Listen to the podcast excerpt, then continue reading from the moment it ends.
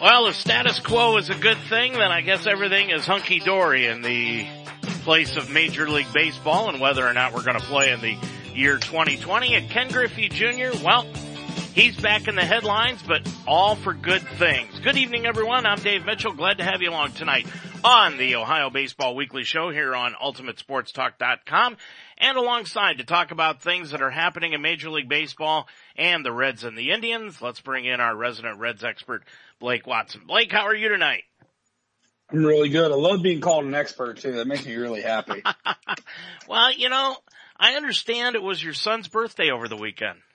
Sure he was. Big nine years old. Yeah. Had a great time at the pool party it was it was a good day. I, I saw that picture on Facebook of you in the pool, and immediately I sent it off to Speedo. Uh, so maybe I could get you a contract to be a male model, but unfortunately, Blake, they turned it down. That's that's that is very very uh, disheartening because I would be fantastic in a speedo. we, we're going to hold it right there. I without a doubt, I without a doubt have the confidence to pull one off. That's for sure. There you maybe go. Maybe not, maybe confidence isn't the right word. It's the lack of giving a crap what anybody else thinks. That's what I have. you and me both, right? yeah, amen, brother. Amen. Well, you know, if the season was underway right now, we would be talking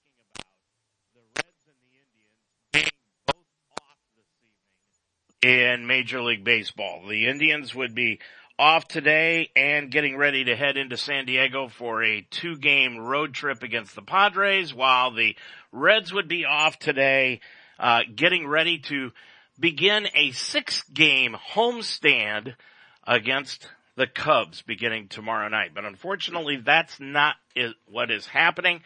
You know, I want to get into some more math here as we get into this, Blake, like I did last week, but right now Rob Manfred has issued pretty much the last proposal that Major League Baseball is going to put together to the players. They were supposed to vote on it yesterday. Basically what it gave the players was a 60 game regular season with full prorated pay. Now that's what I'm going to get into here in a minute as far as the math is concerned. But the, the players were supposed to vote on it yesterday. They did not because of this new outbreak of the coronavirus, COVID-19. They've had to shut down all the spring training sites because of the amount of breakout that has happened. And now the question is whether or not they've even got anywhere to go to play. Yeah, I don't, I don't know what it's going to look like with this, this, uh, this second wave, although it doesn't, I mean, I know there's cases rising all over the place, but doesn't seem to be the story that it was, you know, three, four months ago. So I don't know what it looks like. The thing that really bothers me about this whole thing is, you know, a week ago it was the players all tweeting, tell us when and where, tell us when and where. And he tried to do that and they said no. Right. Um, it's, it, this thing is just, it's getting even worse every day. Well, here's where I want to get into the math with you, Blake, because this really does get kind of funny. The, the owners have gone ahead and said, okay, we'll play 60 regular season games with full prorated pay. Now, if you take 60 games and divide it into 100, get 37% of their salary. Now, that's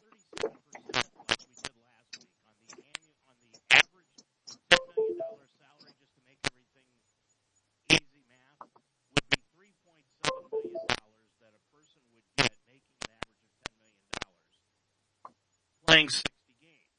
Now, if they would have gone with the regular system where they were going to play 81 games like we told you last week with 70% of the prorated salary, well, 50%, 81 games on a $10 million, that's 5 million, and then at 70%, it comes out to 3.2 million. So basically all the players are gaining is about $450,000.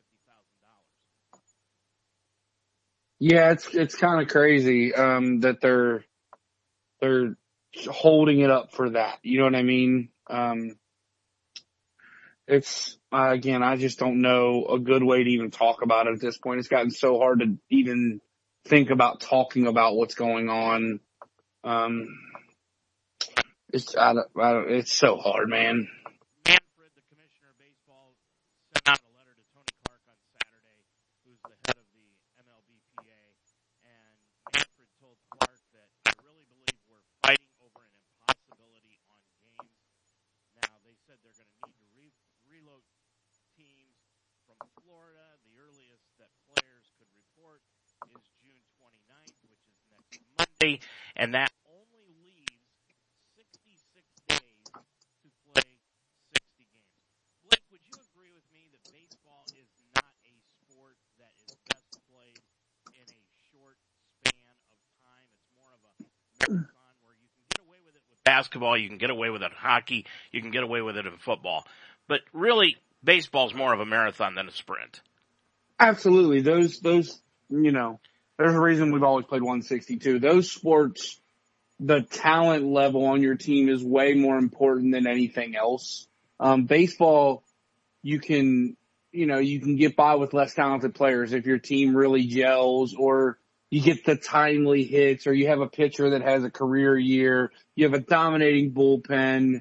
Um, there are things that can get you through a year that aren't tip, aren't typically talents. Because if it was, it would be the Yankees and the Red Sox in the World Series every single year. Right. And that's just not the case because they would pay the most money for the most talented players and get there. Um, it, it's baseball is so much more intricate, so many more little details that you have to do and have to be good at to be successful that it makes it a lot, uh, um, a lot more difficult to, to project winners based on a short series. I mean, for four or five years in a row, we knew going into the NBA season, the Golden State Warriors, if they stayed healthy, were going to be in the, in the, uh, NBA finals. No one had enough talent to beat them. Um, you could say, you know, the Dodgers are the best team in the bigs right now, but that doesn't mean they're going to play for the World Series. Right. So it's, it's tough. Yeah, and, and that letter that Manfred sent Clark also contained a proposal to cancel the expanded playoffs. Remember that, that the owners had offered them 16 teams, eight in each league in the playoffs at the end of the regular season. And there would be the universal DH rule for both leagues to follow up this season, but they have contained a proposal to cancel both of those for next year if a full season isn't played by 2020 and by conceding those points, the owners could alleviate any concern that the players have about surrendering leverage in the CBA negotiations after the 2021 season. You know, realistically, uh, the players aren't going to surrender any leverage whatsoever. It's the best union in the world hmm. right now. And as much as people hate it, it's still one of the most solid unions that are available right now. The, the real problem though is it is a very strong union and I come from a union family, so I have Me too. every respect for the union. My father was a Teamster for 37 years. Yep. Um, and that was the strongest union that ever walked the face of the earth. Yep. With, you know, the old school Jimmy Hoffa leading the charge. I've got pictures of my great grandfather at rallies with Jimmy Hoffa. Wow. You know him personally. Um, So where yeah, do you think he's the- at? I don't know. The Irishman was pretty convincing. Yeah. Um, but, uh, yeah, my father or my great great grandfather was the president of local 100 here in Cincinnati and during the same time frame. But anyway, I digress, obviously. Um, the problem though is somebody needs to get to these players. I don't know if it's Tony Clark. I don't know if it's one super wealthy, super high end player. If it's an older player, if it's a, you know, if it's a Cal Ripken Jr. or something like that. The players are at this point negotiating against their own interests. That's the problem that I have because we've talked about this on a weekly basis that every week or every time this comes out, every next bad news hurts them in the next contract. Yep. It hurts the next group of free agents. It hurts the next group of players that are going to get drafted into professional baseball. It, it, it's setting the game up to fall on its face. And it's just not good, man. It's just, the, the, the baseball is a game that was struggling for fans anyway. And by dragging the people like you and I who are diehard baseball fans through this ridiculous public shaming from both sides, it's just bad. It's Yeah. just bad for business for the owners. It's bad for business for the players. The players want to act like it's just bad for business for the ownership. That's just not the case. Guys like, I don't know, I remember when Mike Leake signed his free agent deal and he was making $11 million a year. I'm like, that guy's not worth $11 million a year. Well, guess what? In a year, a guy like him is not going to be making $11 million a year. They're just not going to have the money to pay it. I mean, Right. if they don't play this year, it, it, it's baseball as we know it could be over. Yeah, I mean, there. Okay, you you coach youth baseball, and I wanted to ask you this this question. What are the ages that you coach? Uh, I have a 17 and under team. Okay, all right. Now, once they're once they're in that age range, it really doesn't happen as much. But as far as the little kids are concerned, anywhere you know between 9, 10, 11, 12, 13 years old, they imitate, they emulate the Major League Baseball players of their age range. For example, you know, when I was growing up, you know, kids were emulating Pete Rose, Johnny Bench, you know, different players of all time. Uh, you know, back when my kids were playing baseball, you know, they were emulating the, the, uh, Torii Hunters and, and players like that, Rod Cruz and players like that. Are any of your players or at the youth league that you're seeing at all emulating any major league baseball players right now? No, I would say they're pretty much doing their own thing. I Yeah. don't think, I don't think that's nearly as much of a thing with this generation as it was prior because, you know, I don't think they're, I think they enjoy playing baseball. I don't think they're fans of baseball the way we grew up fans of baseball. Right. Um, and that's sad. I mean, I have a group of 15, 17, 16, 17 year old kids who could really feels like care less whether or not Major League Baseball gets played. Yeah, I, I'm almost to that point. How do you feel about it? Are you? I know you and I are baseball fans, diehard, but I'm almost to the point right now where 60 games means nothing, especially when they're getting involved with football. Basketball's going to come back to the forefront again at the end of July with the NBA playing. They've stuck themselves in such a corner that now they're going to have to compete with the other sports. Yeah, I think that I, I'm, I'm a little bit. I, I see it both ways. Um, if baseball can only come back for 60 games, I want it to come back for 60 games. Um, part of that is, you know, my Reds are supposed to be really good, so I want to see this team that you know I've been waiting a really long time to see a team that was built from outside the organization and built through free agency and I've never seen the Reds spend money in my lifetime the way they did this year, and I really wanted to see what it would do. And it might have been a failure, but I wanted to see it, and I still do. Um, so that makes it a little difficult. Uh, but in reality, my, my position is probably just shut the hell up and play. Um, whatever it takes, whatever it needs to do, just shut up and play. Let's like, owners shut up, Manfred shut up, Tony Clark shut up, players shut up, everybody shut up, fix it, and let's play baseball. There's there's no reason we're not playing baseball right now. And and my feeling is, Blake, I, I know they want to play games in the home stadium. I get that, understand it. If it's possible, I agree with it. But why are we stuck with 60 games? You know, they've talked for years, Blake, about moving the World Series to a warm weather climate away from the home teams of, of the teams that make the World Series. For example, the year that the Cleveland and Chicago played the Cubs four years ago in 2016. Luckily, the weather didn't disturb that World Series. It could have been really bad. It could have been a disaster between Cleveland and Chicago, but it didn't happen. But if you take this season and just take this season alone and play 81 games and then move the playoffs into warm weather or domed stadiums, you could play yourself into, into the end of November, maybe early December. And it doesn't matter. I, I see your point, um, but I don't think. Again, I think people would watch, and this is a this is a strange, obviously scenario with maybe doing that this year. Um, I don't like the idea of moving the World Series to warm weather climates on a regular given year. Agreed. I think that's I think that's ridiculous. Um, those teams earn that right, and those fans, you know, whether if blood, sweat, and tears is a little bit, you know, too much, but in reality, I've, you know, had sweat and tears over the Reds in the years. I've never bled, but, um, yeah, I mean, I, if the Reds were playing in the World Series, I want an opportunity to go to the game. This year, obviously, that's probably not going to be the case no matter if they're in it or not, even if it's in Cincinnati. Um, so I'd be okay with, you know, kind of the, the, the bubble thing that the N- NBA is talking about for baseball to play.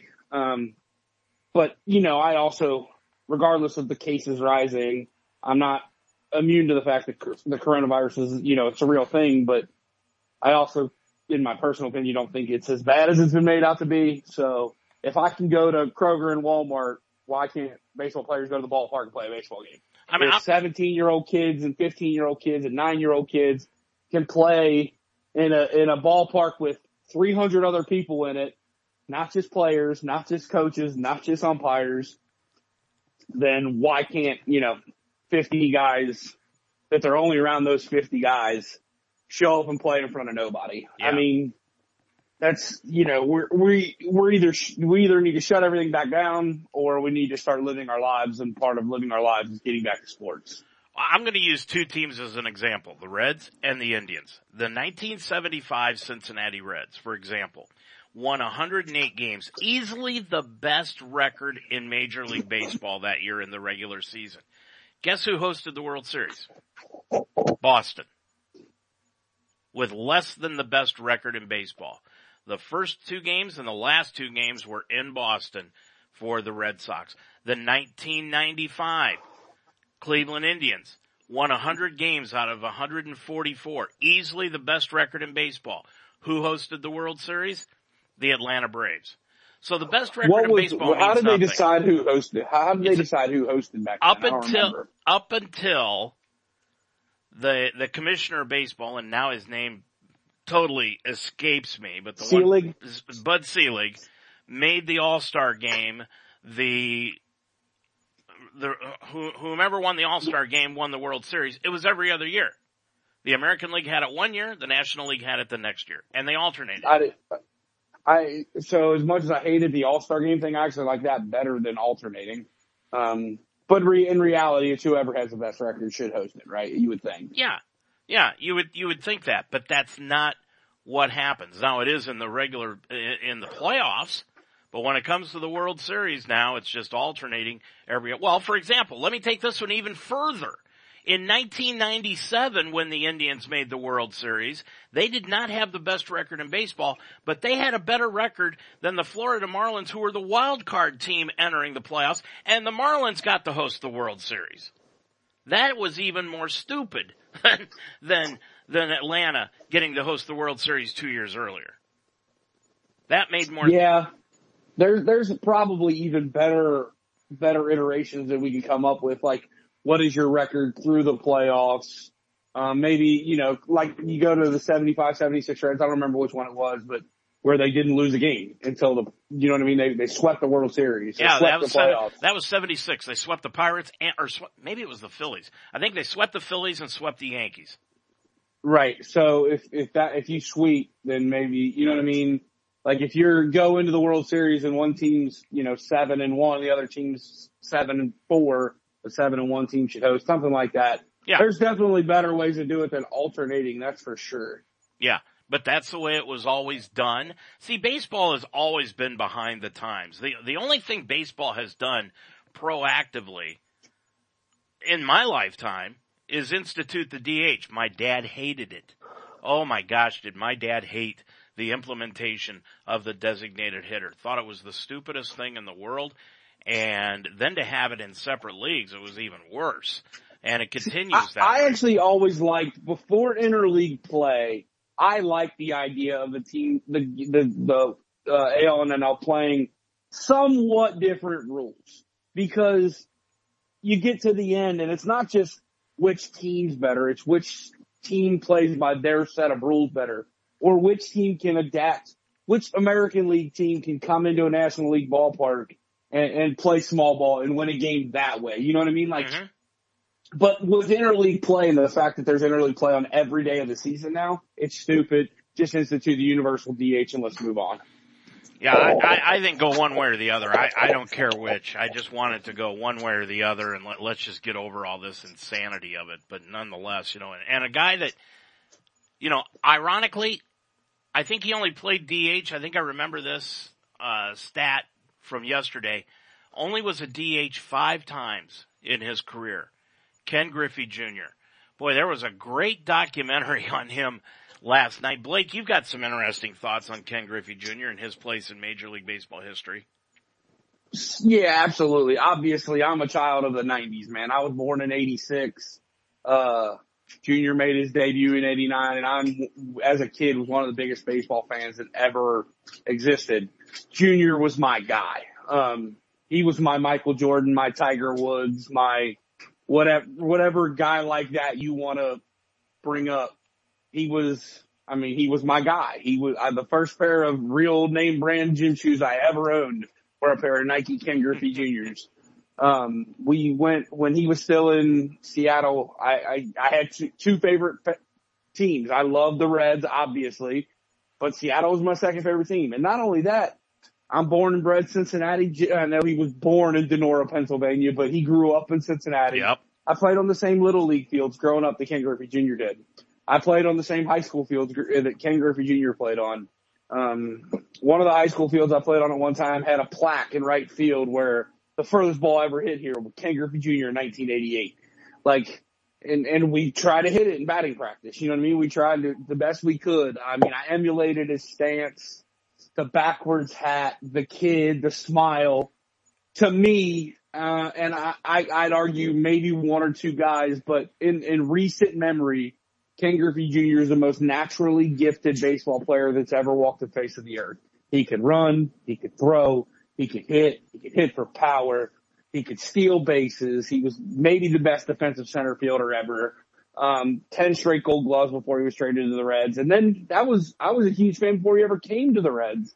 And the day I still have the news, the Cincinnati Enquirer from the day Ken Griffey Jr. was announced as the Cincinnati Red probably my happiest day as a sports fan. Um, my favorite player, the best player in the world, the, the guy coming to play for his hometown team that was also my hometown team. I could go to great, go, well, at that point, Cinergy Field and watch my, the best player to walk the face of the earth who, you know, he doesn't get hurt, ends up being the all-time home run king. Um, it's just, I have nothing but positive memories about Junior, which is a lot different than probably a lot of Reds fans have because he was so injury prone when he was in Cincinnati. And I mean, I could talk about Ken Griffey Jr. myself for over an hour based on that documentary. Um, they should have interviewed me. I'd have been good. Do you remember the trade?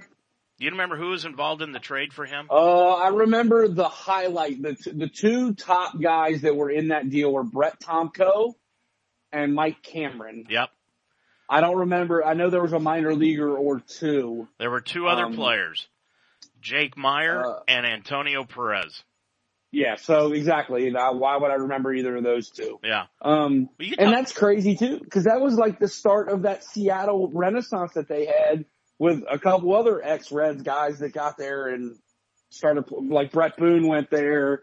They went, well, they went 153,000 games that one year. I mean, it was, it was a record. I think it still is, um, for wins in a season. I mean, A- actually, the Yankees broke it again. So oh, did they? yeah. Uh, so But yeah, I mean, Mike Cameron ended up being the center fielder that replaced Ken Griffey Jr. and he had some career years in Seattle during that time. And really, he, he had, the year before that, um, was 99 for Cincinnati. That was the year the Reds lost in the one game playoff, um, to the Mets at Cinergy Field. Al, Al Leiter pitched an absolute gem to keep the, the Reds out of that wild card spot. Um, and we thought getting Junior was just going to put us over the top. I mean, you had, you know, Yeah. Ken, the outfield was Ken Griffey Jr., who was still in his prime, a young Adam Dunn who has more power than maybe anybody that's ever lived. And we thought Austin Kearns was going to be great. And we thought we had the best outfield in baseball for the next six, seven years. Obviously, it didn't work out the way anybody, including Griffey, would have hoped it did. Um, but I mean, I have some really fond memories of Junior in a Reds uniform, man. That was, that was literally the best day of my sporting life is the day he was traded to Cincinnati. Well, the funny thing is, is that his dad, who also played for the Reds, played for the, the New York Yankees for a little while. And Ken Griffey Jr. during that documentary last night said why, you know, the big story was he never wanted to play in New York. He he would come right out and tell you, you know, the the Yankee fans wanted him to come to New York. Nope, nope, not coming to New York. Not going to do it. Matter of fact, he made the comment one time, and then he reiterated it last night during that documentary. Had the Yankees been the last team in baseball to offer him a contract, he would have retired. And the reason he did not want to go to the Yankees was because of the way his father was treated as a Yankee by George Steinbrenner. I guess there was an incident that happened when Ken Griffey Jr. was sitting in the dugout as a youngster. His dad was up taking some batting practice and one of the PR guys came into the dugout and said, nobody but team, team members are allowed in the dugout, according to the owner. And they looked out onto the field and Graig Nettles' son was shagging grounders at third base with his dad right behind him. And nobody said a word to him, but Ken Griffey Jr. had to leave the dugout and go back into the stands and watch from there. And he said from then on out, he hated the Yankees and wanted nothing to do with them. Can't say I blame him. I hate the Yankees too. So, um, it's just, I think everybody hates the Yankees unless you're a Yankees fan. Who? Um, go ahead. No, in, in your mind, I mean, you brought it up, you know, that Ken Griffey Jr., you played on the Little League fields that he played on, you played on the high school fields that he played on.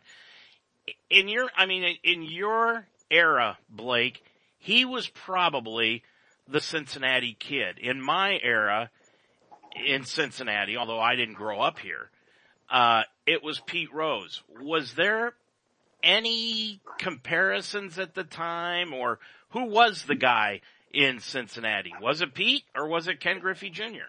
Uh, no, actually, I, I, for the generation older than myself, I think it's definitely Pete.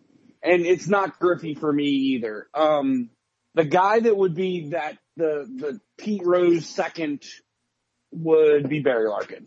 Um, Barry okay. Larkin is also a Moeller High School grad. Yep. Went to the greatest university in America, University of Michigan. Oh, um, and played his entire career for the Cincinnati Reds. So Barry might even be more so than Pete. Um, for one, cause he's obviously, you know, uh, what, what's the word I'm looking for? Scandal free. Um, and Barry was the captain. Barry was the, Barry Larkin was Derek Jeter before Derek Jeter knew who Derek Jeter was. Um, yeah. He just happened to play on teams that weren't as good as the Yankees. If Barry Larkin played for the Yankees in the 90s, you'd be saying Derek Jeter who? He's the, they're the same guy. Um, and, you know, Jeter emulated, uh, emulated Barry in everything he did. He wanted to be just like Barry Larkin. That's why he went to Michigan. Derek Jeter wanted to be a Red because of Barry Larkin. Yep. Um, and that's definitely the guy from my generation who is the Cincinnati kid for sure. Um, Junior stole a little bit of that spotlight when he came back, but those two were the best of friends. I think it's funny too, talking about the New York thing. It, it, and I obviously don't know Ken Griffey Jr. personally, but based on his, he, he was always had that outgoing, fun personality on the baseball field. But outside of baseball, you've never heard anything about the guy, right? No. Like you don't hear about his family life. You don't hear about his, He's not on social media. He's not about building his brand. You don't his even know where he lives built, today. Right. Yeah. His brand was built because of how great of a baseball player he was and how much he, people, uh, could relate to him on the baseball field, but he never did the other stuff. Um, and that's, to me, you know, he might have hated Yankees, but he's not a New York kind of guy either. Um, he, he's so quiet and reserved and, he just wants to play baseball and go home. But, you know, I think he wouldn't have fit there. The other crazy thing, and obviously we're a week out now from the last, you know, baseball documentary, the one about Sosa and McGwire and mm-hmm. Junior was in it a little bit. Um, of all the people in that era, all the power hitters, he's the only one that there's no whispers None. about steroid use. You're right. None. None at all. Eh. And if he would have used, he probably wouldn't have got hurt as much. Um, but yeah, he's the only guy that's kind of above that reproach to the fact that he wasn't a unanimous Hall of Famer is mind boggling. Um, it's people were ridiculous. He's, you know, what? the best players of eras should be unanimous Hall of Fame vote getters. It's yeah. th- that whole thing's a joke too, but it yeah, is. it's just yeah. Junior's just it, to me he's one of the goats. He's one of he's. If I had to put my Mount Rushmore baseball, he's on mine because of when I was in, in my infancy of baseball fandom. I mean, you know, I went. Me and my family. I'll never forget. We drove. I think it was '96. Um, we drove to Cleveland. My dad, you know, surprised me with tickets to go watch the Mariners play the Indians in Cleveland at, at the Jake. Yep. And uh, and that was the year he broke his friggin' wrist. and I didn't get to see him play. I was so pissed. It, it, what, how, how much has his legacy been tarnished because he played in Seattle and Cincinnati and not in a big name market? I don't think any. I think the fact that if you look at the, he basically, I mean, they called the Kingdome the house that Junior built, kind of like, you know, the house that Ruth built in New York. Um, Safeco Field actually was the house that Griffey Yeah. built. Um, the, this, without Ken Griffey Jr., and maybe you throw in A-Rod in there a little bit and Randy Johnson, Edgar Martinez. They had some, they had some good teams out there, but, uh, you know, he, he, he was still the biggest star in the game, despite where he played. You look at that now, it'd be like somebody from the Oakland Athletics being the biggest star in baseball. And it's, it just, Well- does it, it, that's the good thing about baseball versus other sports. Market doesn't matter as much as it does in other sports. I think the only thing that really tarnishes Junior's resume at all is his injuries. That's the only thing that held him back from being maybe the greatest baseball player to ever live. All right, I've got one more question for you, and this one's going to throw you off a little bit, but what baseball player right now, Blake, has the best life? Ooh, that's tough. I, my my answer came right away. Matter of fact, the answer just popped into my head. Not not before I asked you this question, but I was thinking about this today. This guy has got the best life of anybody in Major League Baseball. And the minute I tell you who it is, you're gonna you're gonna agree with me. But let me get your comment first. Well, let me hear yours and that might change who, who, who I pick. Cause I, I don't have a specific thought in my head right now. I can name a bunch of different ones that I think are, are pretty happy, but who, who is it? This guy has got a $30 million a year contract. He's a shoe-in Hall of Famer and his wife is absolutely gorgeous. Justin Verlander. Yeah, I mean, that's, that's definitely, he's definitely up there. That's for sure. I mean, being married to Kate Upton doesn't hurt. That's for damn sure. Um, outside of him, I would probably say Trout. Um, not just because he's the best player in baseball, because he seems to do everything the right way. Yeah. Um, you know, he's talked a little bit during this thing, but you don't hear much from him. He kind of, he kind of keeps to himself. He, he's a, seems like a good New Jersey kid. I tell you who else was really, I keep thinking about New Jersey. Who else just you could tell had a blast playing professional baseball? Todd Frazier, man. Todd Frazier was one of those guys that every place he went won because he's that kind of guy. yeah. Um, he, he's the kind of guy that makes everything, everybody else have fun. Um, so he would be, he would be up there for me too. You could just tell he just, I mean, he, he used to walk out to Frank Sinatra music. Who else can pull that off? Hey, two more quick questions for you, really quick. I was watching some YouTube videos the other day of some some incidents that happened in Major League Baseball, and there was one, and I'm hoping you can remember who this was. Lou Piniella got into a fight when he was manager of the Reds with one of the players on the team in the clubhouse, and it was caught on tape. Do you remember who that player was? I don't off the top of my head. For some, I want to say Eric Davis, but I don't think it was. Um, trying to think. Give me just a second. I'm going to look it up. Yeah, that's what I'm doing right now. Yeah, I I, I caught that Rob Dibble. Yeah. That's it. Yep. And talk about a guy you didn't want to fight. Yeah, Lou Piniella's not a small man, but, But- Rob Dibble was a, a steroid freak. So. but Lou Piniella, boy, he was on top of Dibble like nothing. And I'll tell you what, if you look at this video, it's on YouTube. Uh, Piniella got the best of Dibble in that fight. It it was it was a good one. Okay, finally, final question of the night: Are we going to play baseball or not? God bless. I knew it was coming the whole time, and I'm still not prepared to answer it. Again, I'll say, like I always do, I'm a constant optimist, man, and I have to think they find a way. I don't think there's a chance that Manfred at some point doesn't just say what they're going to do. Um, I don't think that the ownership's going to allow the the product to get tarnished that much. I don't think. I mean, it's already been crushed so much that I think they know they've got to find a way to play. Um, hopefully it's, you know, with everybody on the same page, but it's probably not going to be. Um, yeah, it's crazy, man. It's, I, I just don't know. I just really, really don't know what's going to happen. Um, I'm going to go out on the deep end and say, nope, it's not going to happen. I, I, I, th- I think it's going to, the reason I think it's going to happen is because, like I said, I don't think baseball, the ownership is going to allow it to not happen because they have the ability to mandate it. Um, they have the ability to go and say, this is what we're doing based on the March agreement. We're going to pay you your full freight. We're playing 60 games and that's it. Yeah. They can do that. Um, and I think they're going to at some point they're going to. Uh, but I don't think it's going to be a good thing. I don't think it's going to be yeah. positive. I don't think there's going to be anything good that comes out of it, to be honest with you.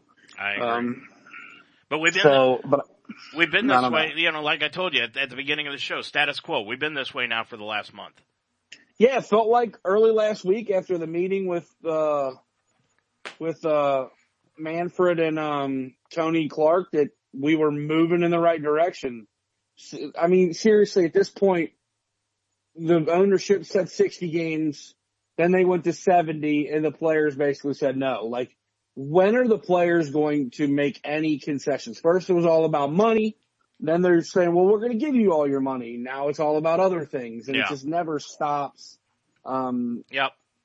I, again, I, and I started this, this whole endeavor strongly on the side of ownership. Then I moved strongly to the side of the players. I'm back on the owner side, man. I think, I think the players are almost like that catty ex-girlfriend at this point that just doesn't want to agree with anything you say, no matter how much sense it makes. Um, whether it makes full sense or not, uh, they, the, uh, the owners come out and say, we're giving you full money. We're paying 162. We'll figure it out. Let's play. And the players, I think, are going to find some excuse to, to not agree to it. Yeah. It's just, just yep. doesn't make sense, man. No, it, it really doesn't. I guess we'll find out next week what's going to happen though, okay? Uh, well, hopefully we know something by next week. I hope we so. should, we should be about six, seven, eight days away from starting baseball and we're not even close. Yeah. All right. We'll talk to you again next week, Blake. All right, Dave. That's going to do it for tonight's show. Thanks for joining us here on the Ohio Baseball Weekly Show.